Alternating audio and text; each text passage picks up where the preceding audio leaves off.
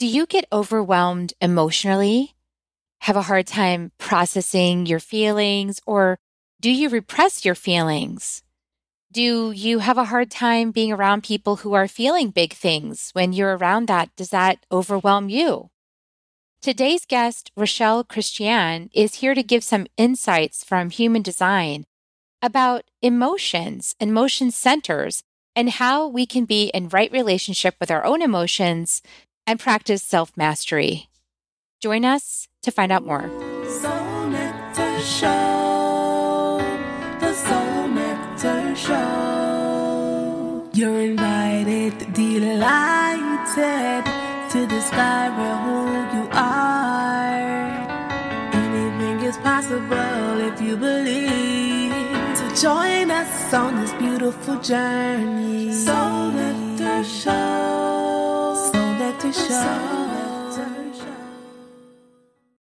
Before we start this episode, I, Carrie Hummingbird, and I, Akeem Sami, want you to know that you are invited.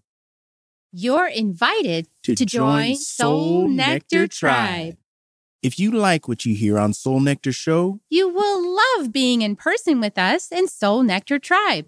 We invite you to check it out. First thirty days is free. Right now, go to kerry hummingbird dot com. K E R R I, hummingbird dot com forward slash membership and sign up. We'll, we'll see you at, at our, our next tribe gathering. gathering. And now, on to the show. Hello and welcome to another episode of Soul Nectar Show, that show where we talk about all things essence, where we gather around the campfire and we share our stories of connection to that which is bigger than us, to the great mystery beyond the veil, to those synchronistic moments that lead us towards something more true about ourselves that we can discover in the inquiry and in the experience of life. I'm your host, Carrie Hummingbird, and I gotta tell you, I look out there in the world and I see people arguing over their facts and their information and the information wars, you know, of twenty twenty. And I just go, ha, ha, ha. That's like the story of my life for like for at least twenty years of my life in a relationship where it was all about, well, can you prove it? Well, what's your facts? Can you point me to the direction of where you have that information? What study proves your point? It's like, I just know it. Is that enough? Like, I just know what I know, what I know, what I know, because I feel it in my body and because I experienced it. And that almost like that experiencing of it is more true. And when I finally gave myself permission to, to stop playing the proving game, I ended up in a space where I could actually just relax into my experience of life and start to trust that, trusting that life is bringing me everything I need to know about myself and the world. And it's bringing it to me in an experiential way that I'm, I'm having through my whole body, my emotions, my perceptions, my visions in my mind, and and it's well beyond just thought, you know, and, and words. Although words are really helpful to describe some of what's going on, but it's just moving out of this space of, you know, everything has got to be so logical and rigid and explained and some kind of, you know, scientific study. And anytime I see those scientific studies now, I kind of laugh to myself because I'm like, you do know that this is a quantum universe, right? Like, you can prove anything you believe to be true by focusing your attention with that intention on it, and it will make it so. So how do you know that you're right when, of course, you're right? You just intended to prove something through an experiment, and then you ended up proving it. I still am not clear on how science embraces quantum physics and proving things. But anyway, that's probably the subject of another interview. I'll have to hunt down a quantum science scientist to explain that to me, because I'm so confused about how they can prove all these things through science when I know that quantum physics lets you prove anything you believe. So that might explain why we have so much conflict in the world. And we're, you know, we're going to have a really interesting discussion today with my guest, Rochelle Christiane, who's here to really talk to us about a number of topics, but especially we're going to focus in on how can we understand each other better by actually understanding each other's design, you know, and understanding that we're we're part, that each of us is unique and each of us is living an existence that has been sort of scripted for us by our higher selves. And we're stepping into the understanding of that to understand ourselves and then each other. And that clears up a whole mess of confusion, I feel, when you can actually understand that and not just understand it from your mind, but actually like in your body, you know, in your experience. So Rochelle is here. Rochelle, welcome to the show. I'm so excited that you're here. Thank you. So happy to be here.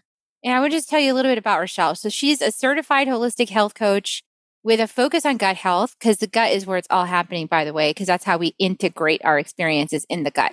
That just sidebar.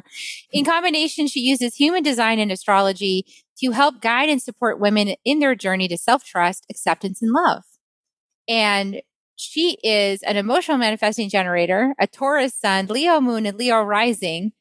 And therefore, emotions have been a huge lesson in Rochelle's life, and learning to self-regulate, trust, and tap in to the higher self has been just a life-changing process. And that's why she leads this work and helps other people to do this. And you can get her gift Emotional Mastery Workbook on her website. I'll put that link in the show notes. So Rochelle, let's like, I really, I, you know, and I, we've had these conversations offline about how just, I love the fact that there's maps to understand each other now. Like it's mm-hmm. such a relief to have these maps based on our astrology and based on, you know, on a deeper understanding of our soul's design of us. And so that's so helpful. How did you start to get into this path for yourself? Yeah. So for me, for like most of my life, like we were just talking about too, I, I'm, I feel like my biggest lesson here was to learn self-love, right? To learn to trust myself. My emotions were huge. I was raised in, as we look at human design, I'm emotionally defined and my entire family is undefined, right? So I was the dramatic one. I was the emotional one. I was the sensitive one. I was always the one that was wrong, right? I internalized all of that to mean that I there was something wrong with me. I felt like I was very alone in my feelings because my family didn't understand them. And then when they did feel them, they amplified it. So it was uncomfortable for them. So I was kind of always shut down. I wasn't allowed to be sensitive. I felt a lot that I was weak for having so many emotions. And I internalized that. I was always kind of, what's the word I'm looking for? Like my mom was very kind of controlling of the situation. If it wasn't her way, it was wrong. So I really internalized that for most of my life. And then I just ended up getting into really toxic and abusive relationships as I got older because I was just so used to being told what to do. I didn't know outside of that what to do for myself, right? I felt like, again, like I felt like I was always wrong. So how can I trust my own decisions? How can I trust what I knew to be right?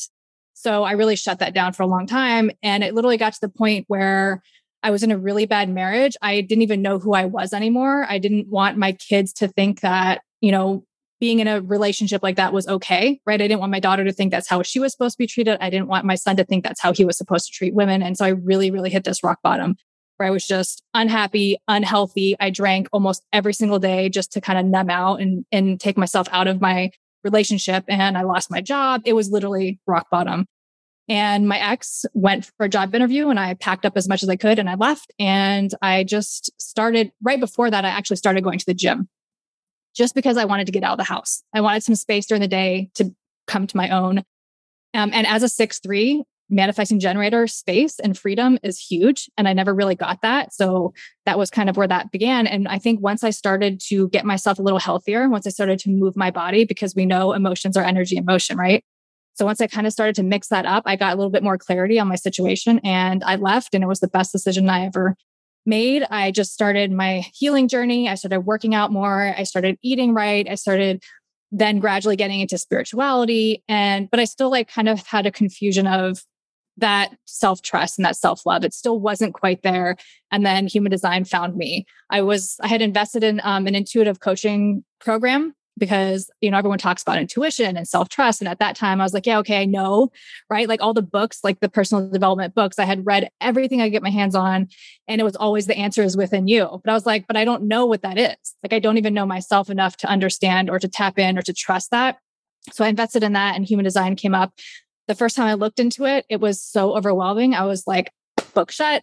Well, you know, it's too much because I really dive into things hard when I do. So I was like, nope, don't have the time for it. And then it came up again and I just could not stop. And human design and astrology was the one thing I think at the time was just the thing that gave me permission. And it showed me that all of these things that I thought were wrong about me are just who I am, right? There is no right and there's no wrong. It's we are who we are. And like you said, like we all, you know, even when it comes to that understanding people in my life and seeing their differences and how they are and how they think and their perspectives and their conditioning and all these things. And it just, it really gave me so much freedom within myself that I could actually start to love myself, like truly, fully, actually love myself. Oh, I love that.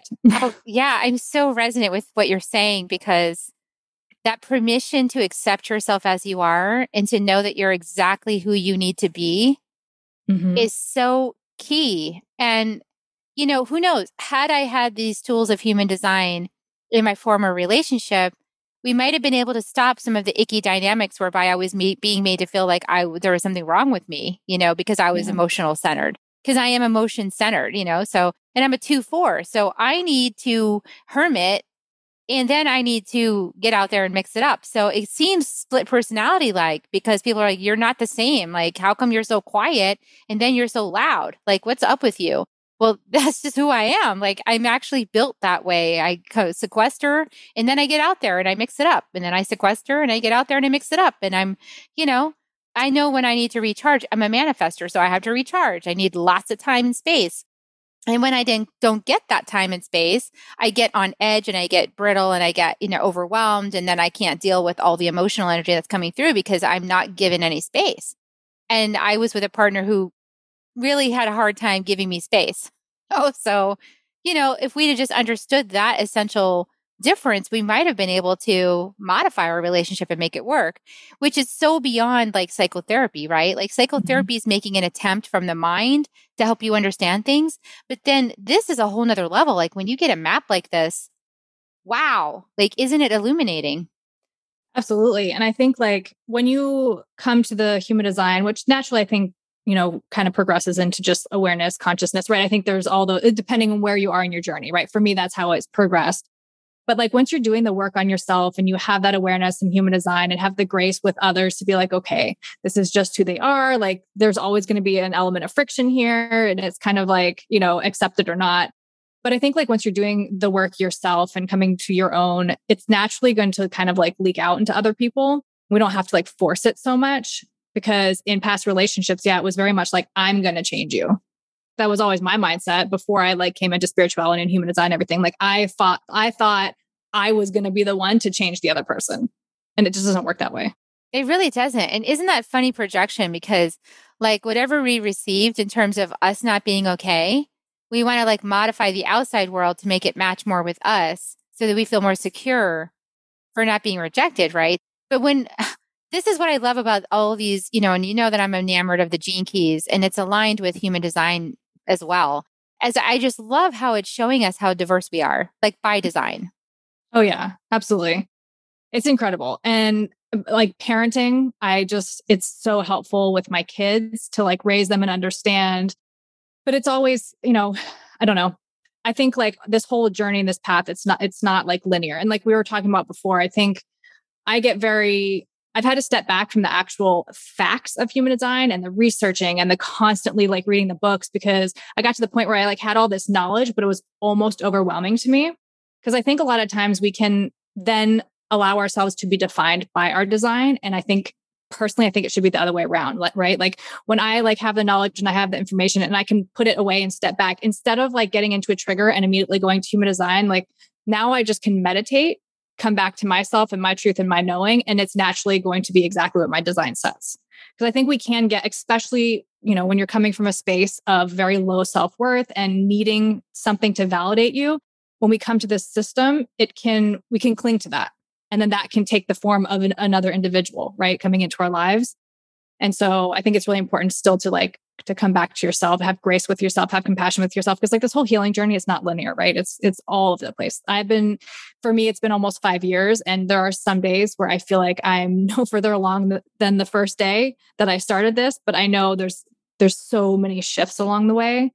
Yeah. I love that. I, I actually agree. And what I've realized is that it's the intention setting. So like in my groups, we we usually explore one of the Gene Keys one per month, you know? So if we're going up the Venus sequence, we start at this, the bottom and we go up to the, the end of the sequence, which is six six spheres, you know? Mm-hmm. But so we know that every month we're going to explore the next sphere. And so sometimes some of my students get busy with their lives and they think they're not doing the work and they're like, oh, I haven't looked at this. And then they come to this, this Sunday class and they go, oh my God, my whole week has been about this. Like my entire week has been hitting on mm-hmm. this shadow in my chart. And it's like, oh my gosh, like life conspired to show it to me, even though I thought I wasn't doing the work. So there's lots of ways to play and dance, you know, with these, with these expressions of our, of our design. Yeah. That's such a beautiful thing. And with human design, they go in seven year cycles, right? So the idea behind it is that within seven years, every cell in your body will regenerate itself, right? So essentially after seven years, you can shed all the conditioning and like actually step into who you are. And, you know, Richard Rudd talks about it in Raw for Human Design. They t- he talks about it too. And it's really like, once this information begins to permeate you, whether you're in there every single day researching and, and like, you know, digging into a different gate or like looking at your sun sign or whatever, it doesn't matter how intensely you're in it. It's still there doing the work. Like you said, like you may learn something and then leave it for a week and then come back to it. And you're like, oh, wow. Yeah. Like all of this has shown up for me this week and I didn't even realize it.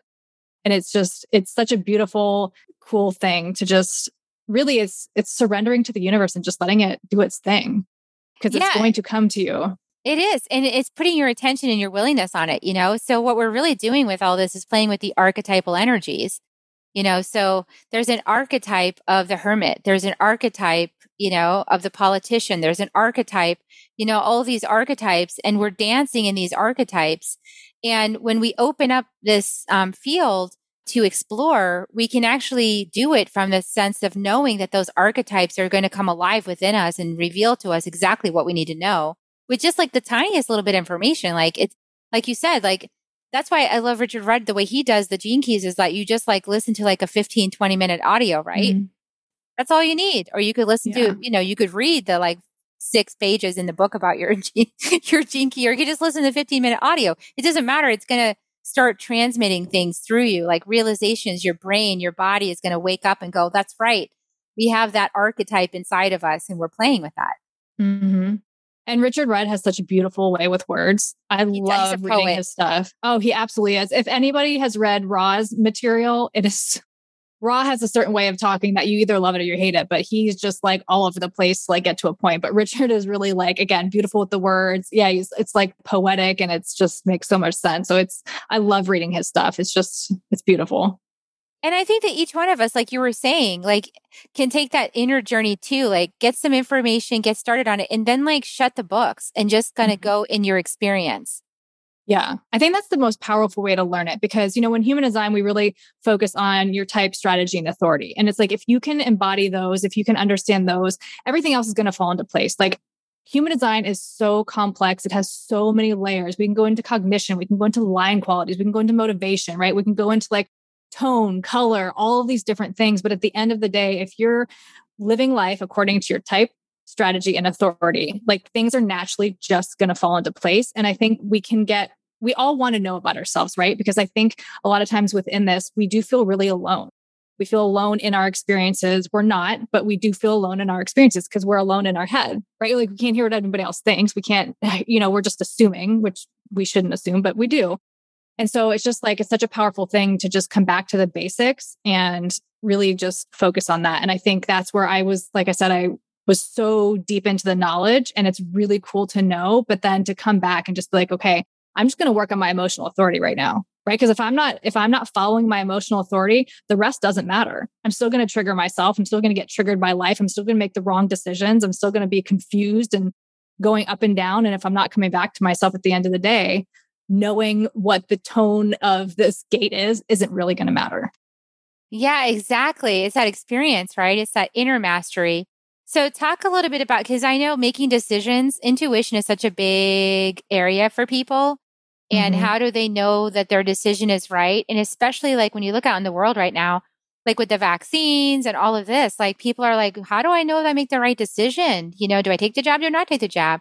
Like people might be really questioning about that. And then do I keep taking it or not? Like there's a lot of confusion around mm-hmm. what's the right strategy. And then the science is not matched up. Like some scientists say this and some scientists say this. And you know, so who's yeah. right? So how do people, I mean, what's, give some tips about emotional authority, like, or there's other types, right? Like there's gut authority, like mm-hmm. there's splen- splenic authority, like there's all these different ways. Like give us a rundown of like, how do people make decisions? So yeah, in Human Design, there's seven different authorities. You have emotional, sacral, splenic, self-projected, ego manifested, um, ego, ego, completely lost what that last one was. Um, and then mental, I'm missing one in there. But um, so there's seven types. Sorry, it completely, I know it's an, it's an ego one, ego project, ego manifested, self-projected. Anyway. But so yeah, once you learn your authority in Human Design, that's really the way that your intuition speaks to you, right? So if you're emotional authority, you have to go through this wave of emotions. You have to go up, you have to go down, you have to come back to your neutral space. If you're sacral or splenic, it's more an in the moment knowing. Um, sacral is going to be, sacral is really cool because, and sacral is only for generators. So sacral is really cool because you can kind of tap into that and it actually speaks through you. So like, if you ask me a question, like you want to go for dinner, mm-hmm. Or do you want to go for pizza? Uh, right? Like it's, you can kind of play with that and have people in your life like ask you questions like that. And especially kids are very cool. Both my kids are generators. So I can kind of play with that and be like, do you want to do this? Do you want to do that? And of course, most of the time my son's like, uh-huh. And my daughter's like, ugh. So it's like then finding that balance of like, okay, well, can we agree on something? Splenic authority. Splenic is very... Splenic is in the moment. It's like one hit, it speaks, it's quiet. It's probably the most, uh, like when we, you know, when we learn about intuition, intuition is very quiet, right? Intuition comes from a space of love, not a place of ego. So I feel like the splenic authority is kind of like that in the sense is it speaks once, it speaks quietly. So your actual physical health is really important if you have splenic authority, because if your if your body, if your vessel isn't running properly, you're not really going to be able to tap into that. And then you have, yeah, ego manifested. So you have your ego center connected to your throat, which is a manifester. And so they really have to listen to like what they want. That's going to be really important. And it's going to be about speaking. Then you have self-projected projector, and that's uh, the ego, or sorry, the heart center. Yeah, the identity G center is connected to their throat. And again, it's the kind of similar, they really need to speak out loud to understand what is right for them. And then you have mental, uh, whereas you have your head connected to your throat and everything below is open. So for them, it's really important to be in the right place, be very aware of where they're at and how that feels to them to know if something is right for them or not. But at the end of the day, I really think because there's so, it gets so loud out there, right? There's so many opinions, like you said, there's so many facts, there's so much science, there's so much people wanting to project and push their values on other people. So for me, it's just been a matter of really meditation is like my number one biggest advice. No matter what your authority is, come back to that space in meditation where you can really tap into yourself. Because it's, it is like, how do we know what's best for us, right? And it's like, if I make a decision, but everybody else is making a different decision, and there's a lot of shaming going on right now. If you don't get the vaccine and your family's shaming you, or if you do get the vaccine and your spouse doesn't want to get it, there's shame there, right? And I think that's, that is just a big one that's, you know, in the last year, obviously, that's been kind of big. So it's like coming back to yourself and trusting that, because you are going to get pushback. You are going to get shamed sometimes if you allow it, if you allow, if that triggers you, right? But yeah, I know in my personal experience, there's been a lot of of low-key shaming coming from certain people. Low-key and I just have shame. to, yeah, it's like not outward, like, you know, t- but it's, it's there. And subtle so it's shaming. Just, mm-hmm, yeah. And so it's just coming back to myself and understanding that what's right for me isn't going to be what's right for you, and having grace and compassion in that. Like, I'm not going to shame you for your decisions. If you feel that it's right for you, that I trust you enough to know that that's what's right for you. Right. It, really, at the end of the day, your decisions, granted, if, if you're my partner, if you're my child, like, yes, your decision, decisions may affect me more so, but at the end of the day, it's your decision. Like, when I started my journey, that's what I always had to tell myself. When, when my mom wanted, or my friends wanted to tell me what I should be doing, it's like, at the end of the day, when I get in bed at night, they're not up in here. They're not in my head. They don't have to go to bed with all of the chaos that goes on in there. So I would rather this be calm and quiet and be sure of myself than to do something for someone else and just sit there and my mind is spinning at night and unhappy and resentful and angry and bitter. Right. So. Yeah, it's so true. You know, I was curious because, like, do people have more than one? They just have one authority, right? Mm-hmm. So, yep. Yeah. So I'm a manifester, but I don't have that manifester authority. I have the emotional emotion center authority. So yeah. So if your wave is super intense sometimes. It really is. Yeah. So if you're a generator, well, any type except for reflectors can have emotional authority. But if you're a generator, you will only either have emotional or sacral. If you are a manifestor or a projector, you can have emotional, but you won't have sacral, but you can have emotional, splenic, or one of the other ones. And then obviously reflectors have no centers defined. So reflectors have, we call it lunar, right? So they have to wait a twenty, twenty-eight day cycle to like, so that they can really taste all the other authorities so that they can come back to themselves and, and know what f- feels best for them. Oh, that's intense to have mm-hmm. to wait twenty-eight days. Yeah. I have impatience in my chart. That would be really hard for me. I like to make well, decisions much more quickly. Well, and you're a manifester, right? So you want to initiate, you want to manifest, you want to do things now. And so for you to have to wait out an emotional wave feels very unnatural.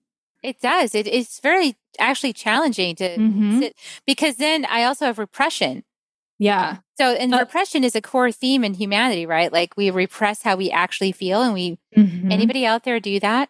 Repress yeah. how you actually feel.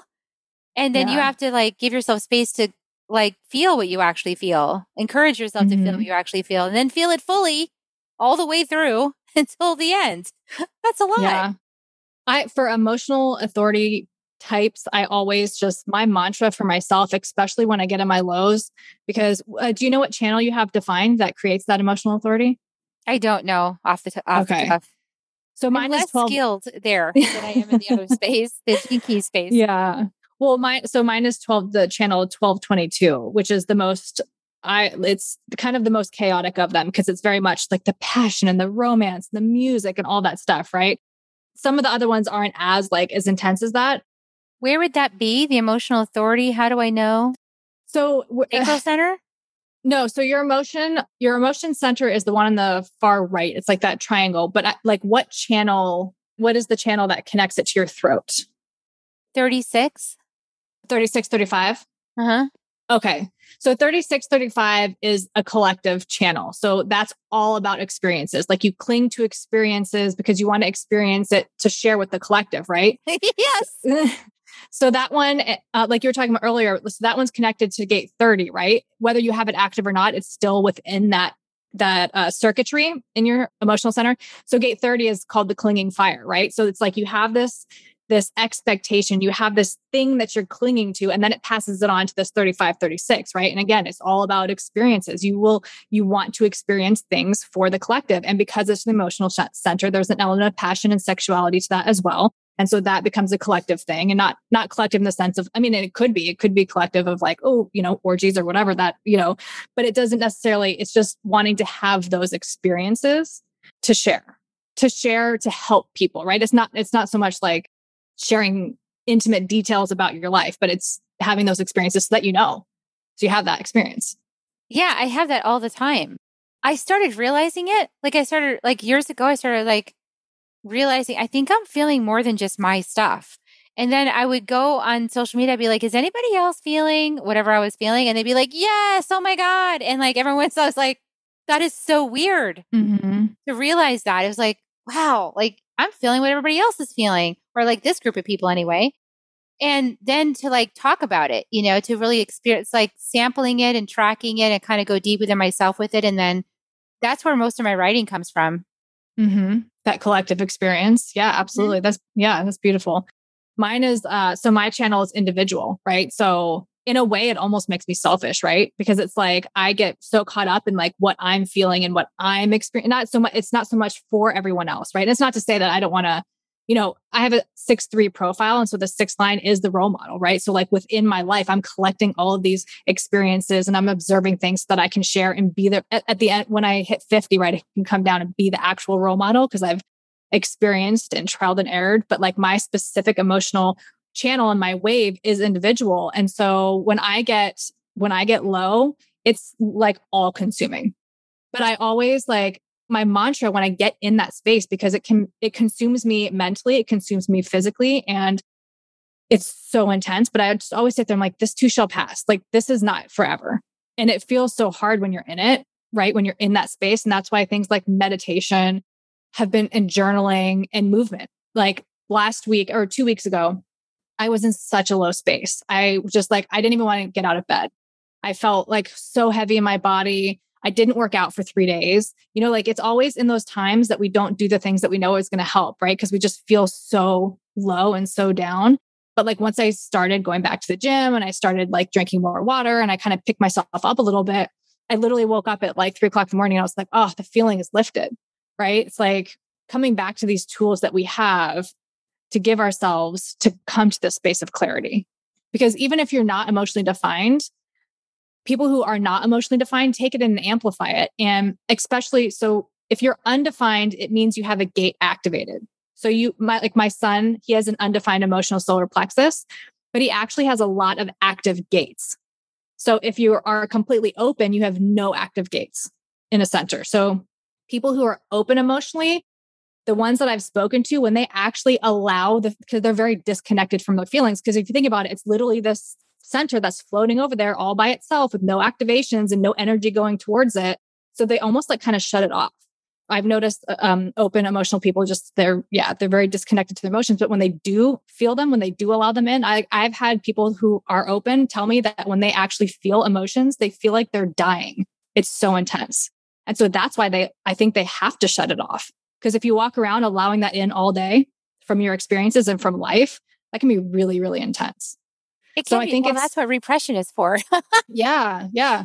And it's our job as emotionally defined people to really regulate our emotions, understand our emotions so mm-hmm. that we can show the people who are open and undefined how to properly control those so that it doesn't become so overwhelming and so intense because we're out here pushing that on everyone. Oh, that's so, so interesting. Mm-hmm. That's a fascinating statement. Yeah. You know, I am aware that, you know, as an emotionally centered person, and a person with big energy, when I show up in a space, I am felt. Like I am definitely influencing the atmosphere of the of the event, whatever the thing is. Mm-hmm. And I've noticed this throughout my life, even when I was unconscious.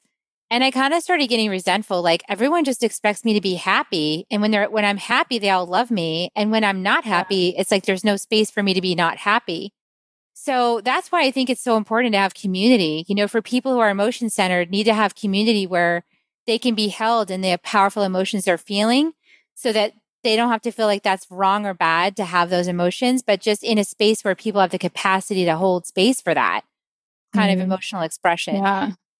I have somebody in my life that I care like deeply about. And I feel like this individual, they're open emotionally.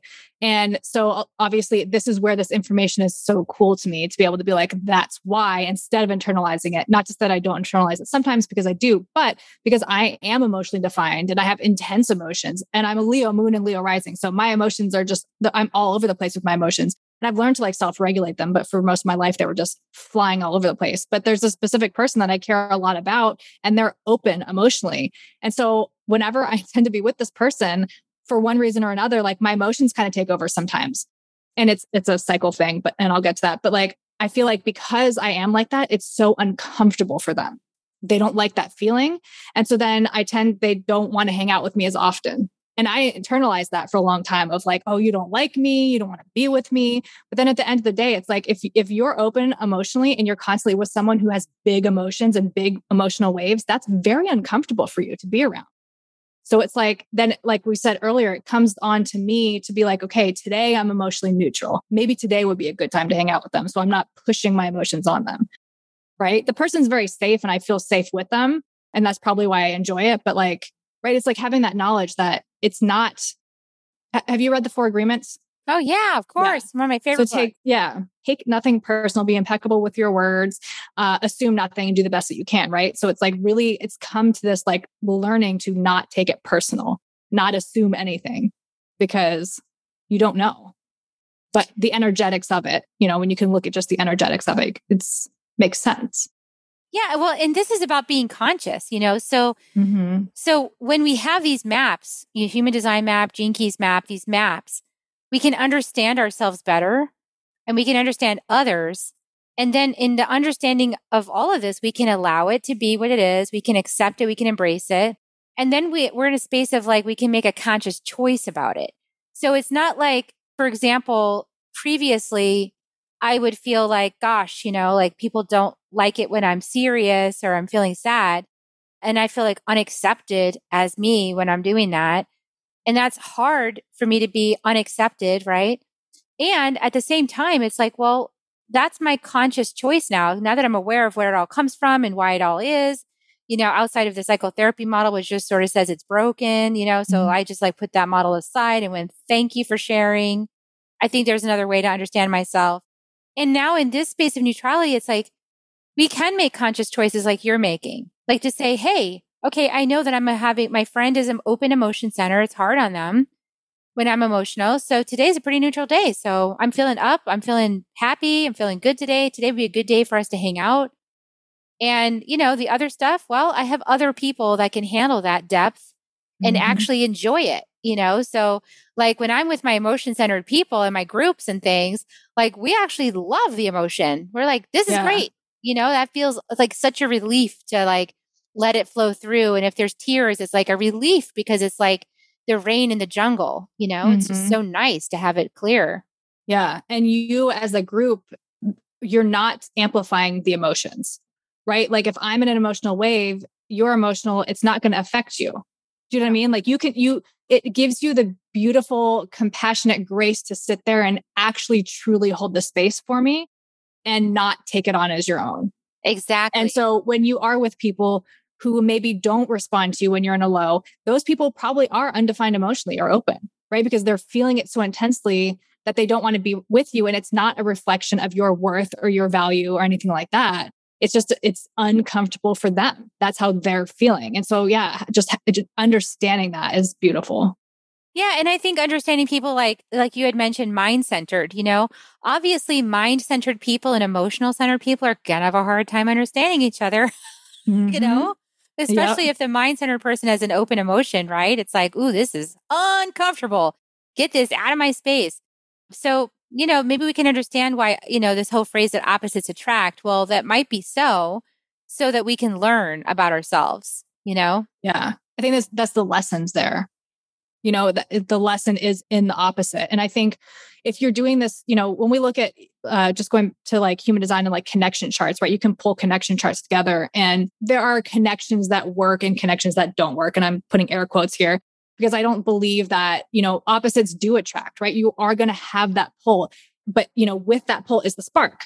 It's both. There's a duality in everything, right? So it's like, you're going to have that intense attraction, but then it's also going to have that repulsion too.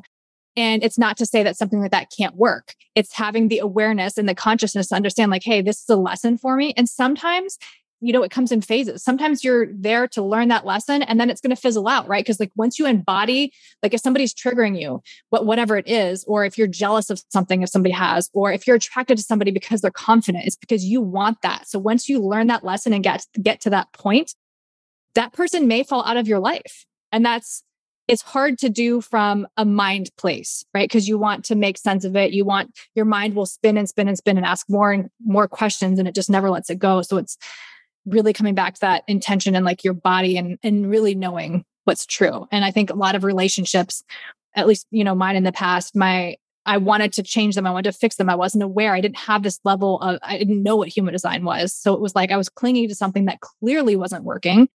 Just because I thought that's, that's what I was supposed to do. I wasn't happy. They weren't happy. And so I think, yeah, just coming to that space of, you know, this is all, this is supposed to be fun, right? Like we're supposed to learn lessons here and it is serious and it is hard and there is trauma and there is pain. And I think being an emotional person is so beautiful because it's like, it's like poetry. It's like music. Like I can sit here in my pain and it can be so hurtful, but I can still somehow find the beautiful lesson in that, right? I can sit there in that pain sometimes and just be like, this is a beautiful thing that I get to experience this in this life. It doesn't always feel good, but at the end of the day, I just kind of come back to that. Like, these are my lessons. This is my experience. And this is, this is supposed to be fun also. So it kind of like lightens it a little bit. Yeah. I was actually realizing, cause I, I've been contemplating the, the gene key of seriousness in the shadow. Mm-hmm. It goes to ecstasy along the path of delight. Mm-hmm. And it's my culture, which means that it's my my main prosperity. It's how I'm prosperous. And you can imagine how that pokes at my pain point around, everyone, nobody likes me when I'm serious, but they all mm-hmm. love me when I'm delighted, you know, and it's like so not fair and all of this. But that's because I've been in the inquiry, like what my soul obviously needed to learn that lesson. Like, you're taking things too seriously, buddy. Like, you know, like let's move forward and see the ecstasy in life. And there's been these moments like in group with like where I'm able to express feelings or where people are expressing and and I'm feeling that emotional wave move through me. And on the other side of that, or even in the midst of that experience, there actually is this feeling of ecstasy, like, wow, like this is amazing that I can feel all of this inside my body is so incredible. And there's like this moment of like just sheer delight in it. Like, wow, like I can feel. Mm-hmm. And like, I don't know how the mystery of that happens, but it does. It all happens inside of me. And it yeah. feels so, it's like cathartic, you know, which is that ecstasy part. It's like that cathartic release of what's ever pent up. Yeah, it's beautiful. Like I, yeah, I, I, I pushed back against my emotions for a long time and I really didn't like it. I was like, this is too much. I don't like feeling it. But at the end of the day, it's like we, like when we meet people or we connect with people, we're getting to, we want to actually know them, right? Not, not to say that other people don't, but it's like, I think when you're non-emotional, you can have, you can easier have those surface level conversations, right? But it's like, for me as an emotional person and you being an emotional person, it's like when we actually let someone in our life, like we are letting them in because we have observed and we have felt over and over, like, right, we've gone through these range of emotions and it's like, we're truly here to actually know that person on such a deep level.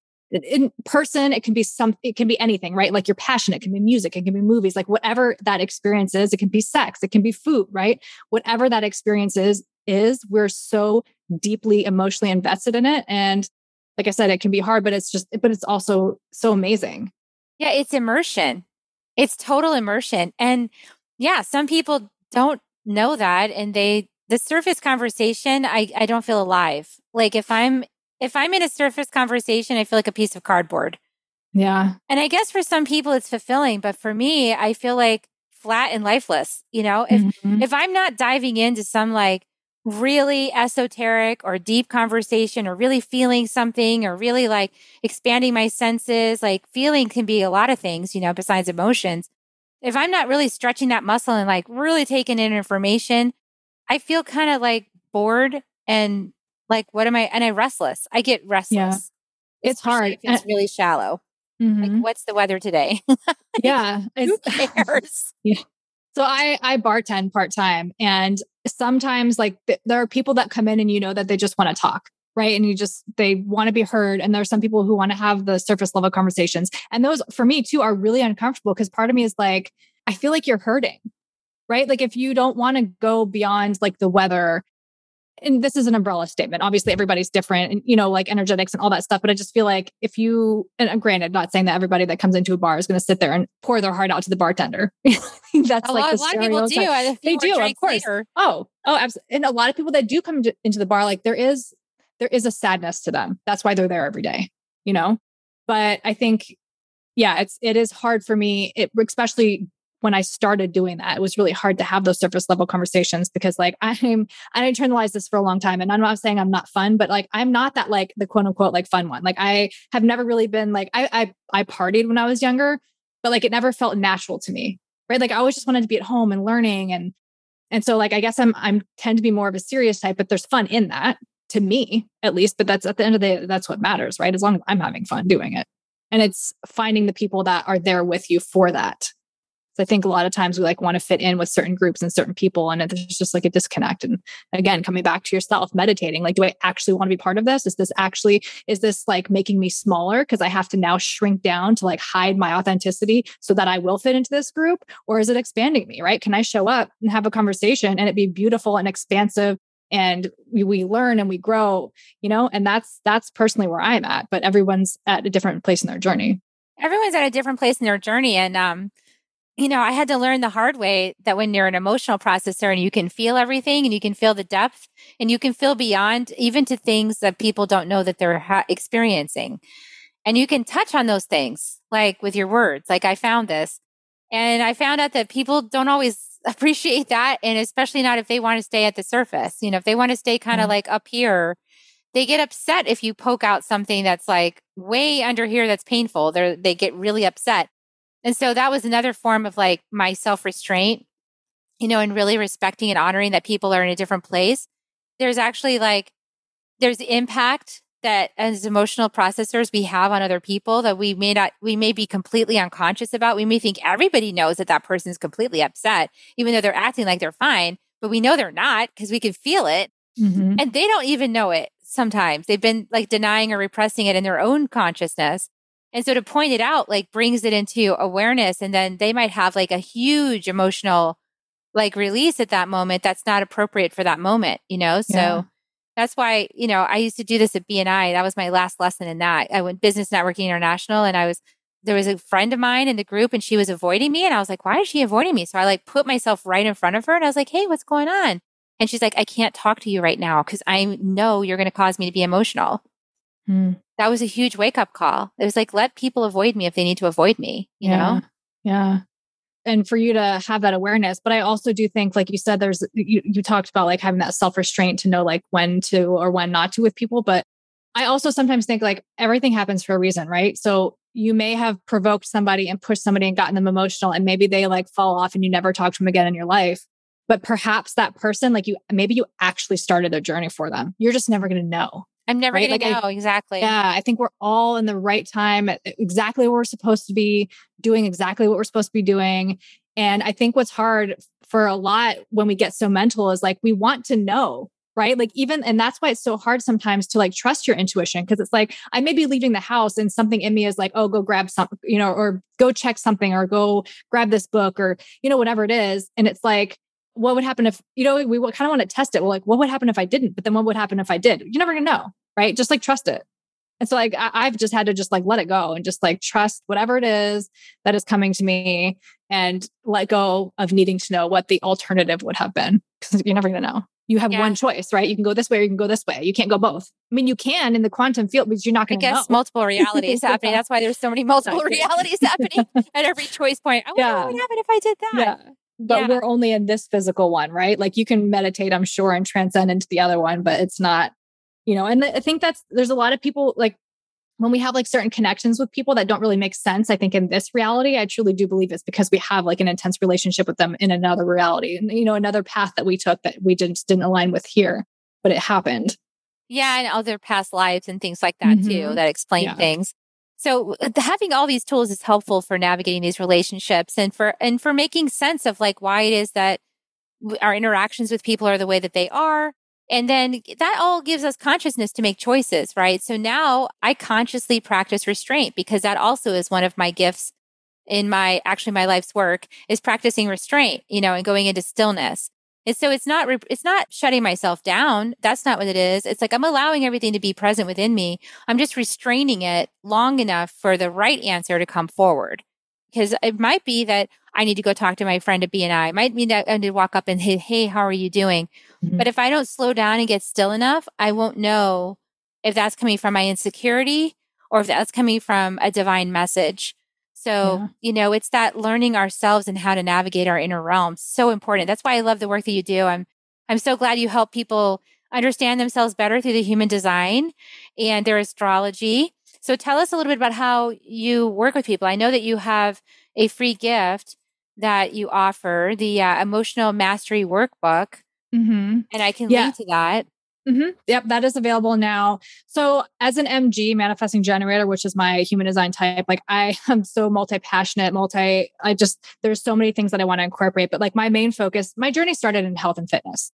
And so that's why I be, began to be a health coach, holistic health coach, because I believe like it all ties in together. And the reason I was even further certified in gut health is the gut is connected to the emotional solar plexus, and ninety-nine percent of illnesses, especially in America, but ninety-nine percent of illnesses are tracked back to our gut, right? So it's all these chronic diseases, stress, all the inflammation, it all has to do with our gut. And so I really help people from a holistic perspective, like get themselves to a space, because for me, again, my, my journey working out and starting to choose better foods and things that made me feel good. And that's my goal, is to make you feel good. It's not so much the number on the scale. Like I don't do the health per- stuff in that. It's not fad dieting. It's none of that. I want you to get to a place where you can trust yourself and your decisions and know what feels good for you, because it's, that's, it's feeling good. And so we use these things like uh, spirituality, human design, astrology, your food, nutrition, movement, finances, career. Like we literally look at it from a holistic perspective. and I have a wheel that we use. So right in the beginning of a session, we can understand, you know, what areas you might need support in, what areas you're doing great in. Maybe you have a great social life, but your actual relationship is suffering, right? So it's like, what can we do?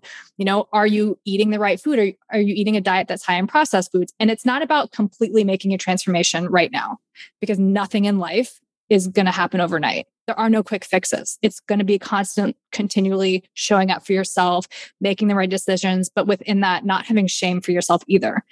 You know, maybe you do go out one night and you have, you know, so, I don't know, something super unhealthy and then like a dessert, and then you don't feel that great, but it's more of like, let's touch, tap into our body so we actually know how we feel. Because I think a lot of people don't necessarily understand what feeling good feels like because they're so used to feeling bad. Mm-hmm. And so my work is really to A, help you with human design and astrology in the sense of getting to love and accept yourself for who you are, kind of help you shut out those, the noises, the outside noises, and just come into yourself. And then with meditation, journaling, movement, health, all of these other things, we can actually really get you feeling good. And so then it just, in the combination of the two, it's just such a beautiful transformation. You just become this, you know, you become free within yourself and, and, and just grow. And yeah, that's my, that's my goal with anyone that I work with. That's a beautiful goal. I love it. Really good messaging. Really awesome. Well, I just, you know, we're at the part of the show where I'm going to ask everybody, if you've been really listening and gotten a lot out of this broadcast, I'm going to ask for your support.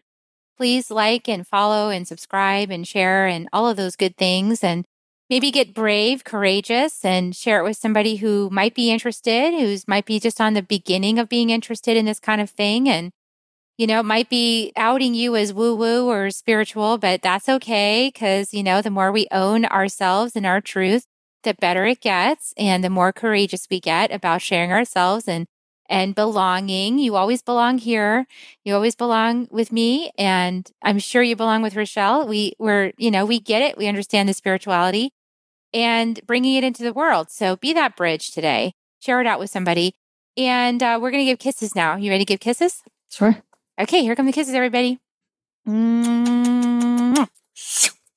Love you guys so much, and we'll see you next time on Soul Nectar Show. Bye, Bye for now. If you found even one gold nugget in this episode of Soul Nectar Show, will you do us a favor? Will you subscribe, like, and share this episode? Maybe even write a comment and let us know what you thought about it. We really, really want to engage with you at a much deeper level. Let's be part of community together. Have a great week, everyone. Bye for now. To dive in deeper to nourishing conversation, visit soul nectar dot show. Soul Nectar Show. Awaken, awaken. Show. Take a sip from the drip of nectar, from the source of who you are.